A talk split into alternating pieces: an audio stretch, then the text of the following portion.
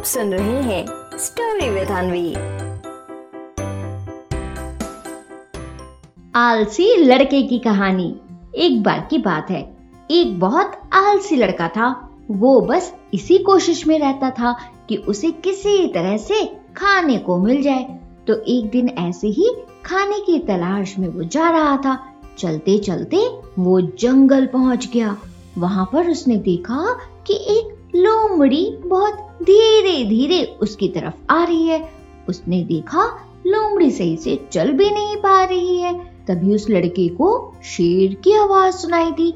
जैसे ही उसने शेर की आवाज़ सुनी, वो झट से पेड़ के ऊपर चढ़ गया और फिर उसने देखा कि शेर लोमड़ी के पास जा रहा है। लेकिन लोमड़ी इसके बाद भी वहाँ से नहीं हट रही है, क्योंकि लोमड़ी सही से चल नहीं पा रही थी।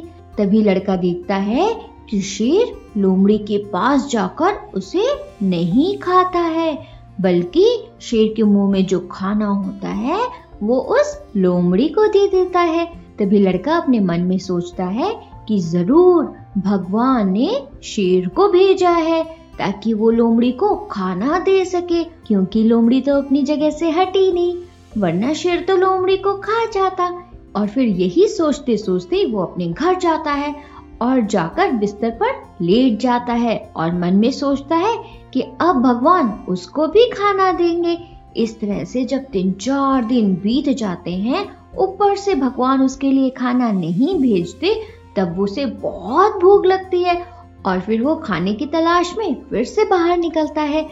बाहर उसे एक संत मिलते हैं। वो संत को सारी बात बताता है कहता है कि भगवान ने लोमड़ी के लिए तो शेर को भेजा, क्योंकि लोमड़ी नहीं चल पा रही थी। इसी तरह से मैं भी लेटा रह गया, लेकिन भगवान ने मेरे लिए खाना नहीं भेजा।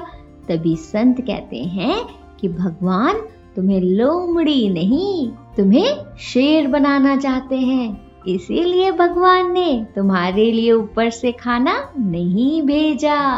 तो बच्चों, क्या सीख मिलती है हमें इस कहानी से? इस कहानी से हमें ये सीख मिलती है कि बच्चों, हमें कभी भी आलस नहीं करना चाहिए, बल्कि खुद को इतना स्ट्रॉन्ग बनाना चाहिए कि हम दूसरों की हेल्प कर सके, ना कि अपने काम के लिए दूसरों पर डिपेंड हो सके। समझे? आप सुन रहे थे स्टोरी विद अनवी अनवी के साथ।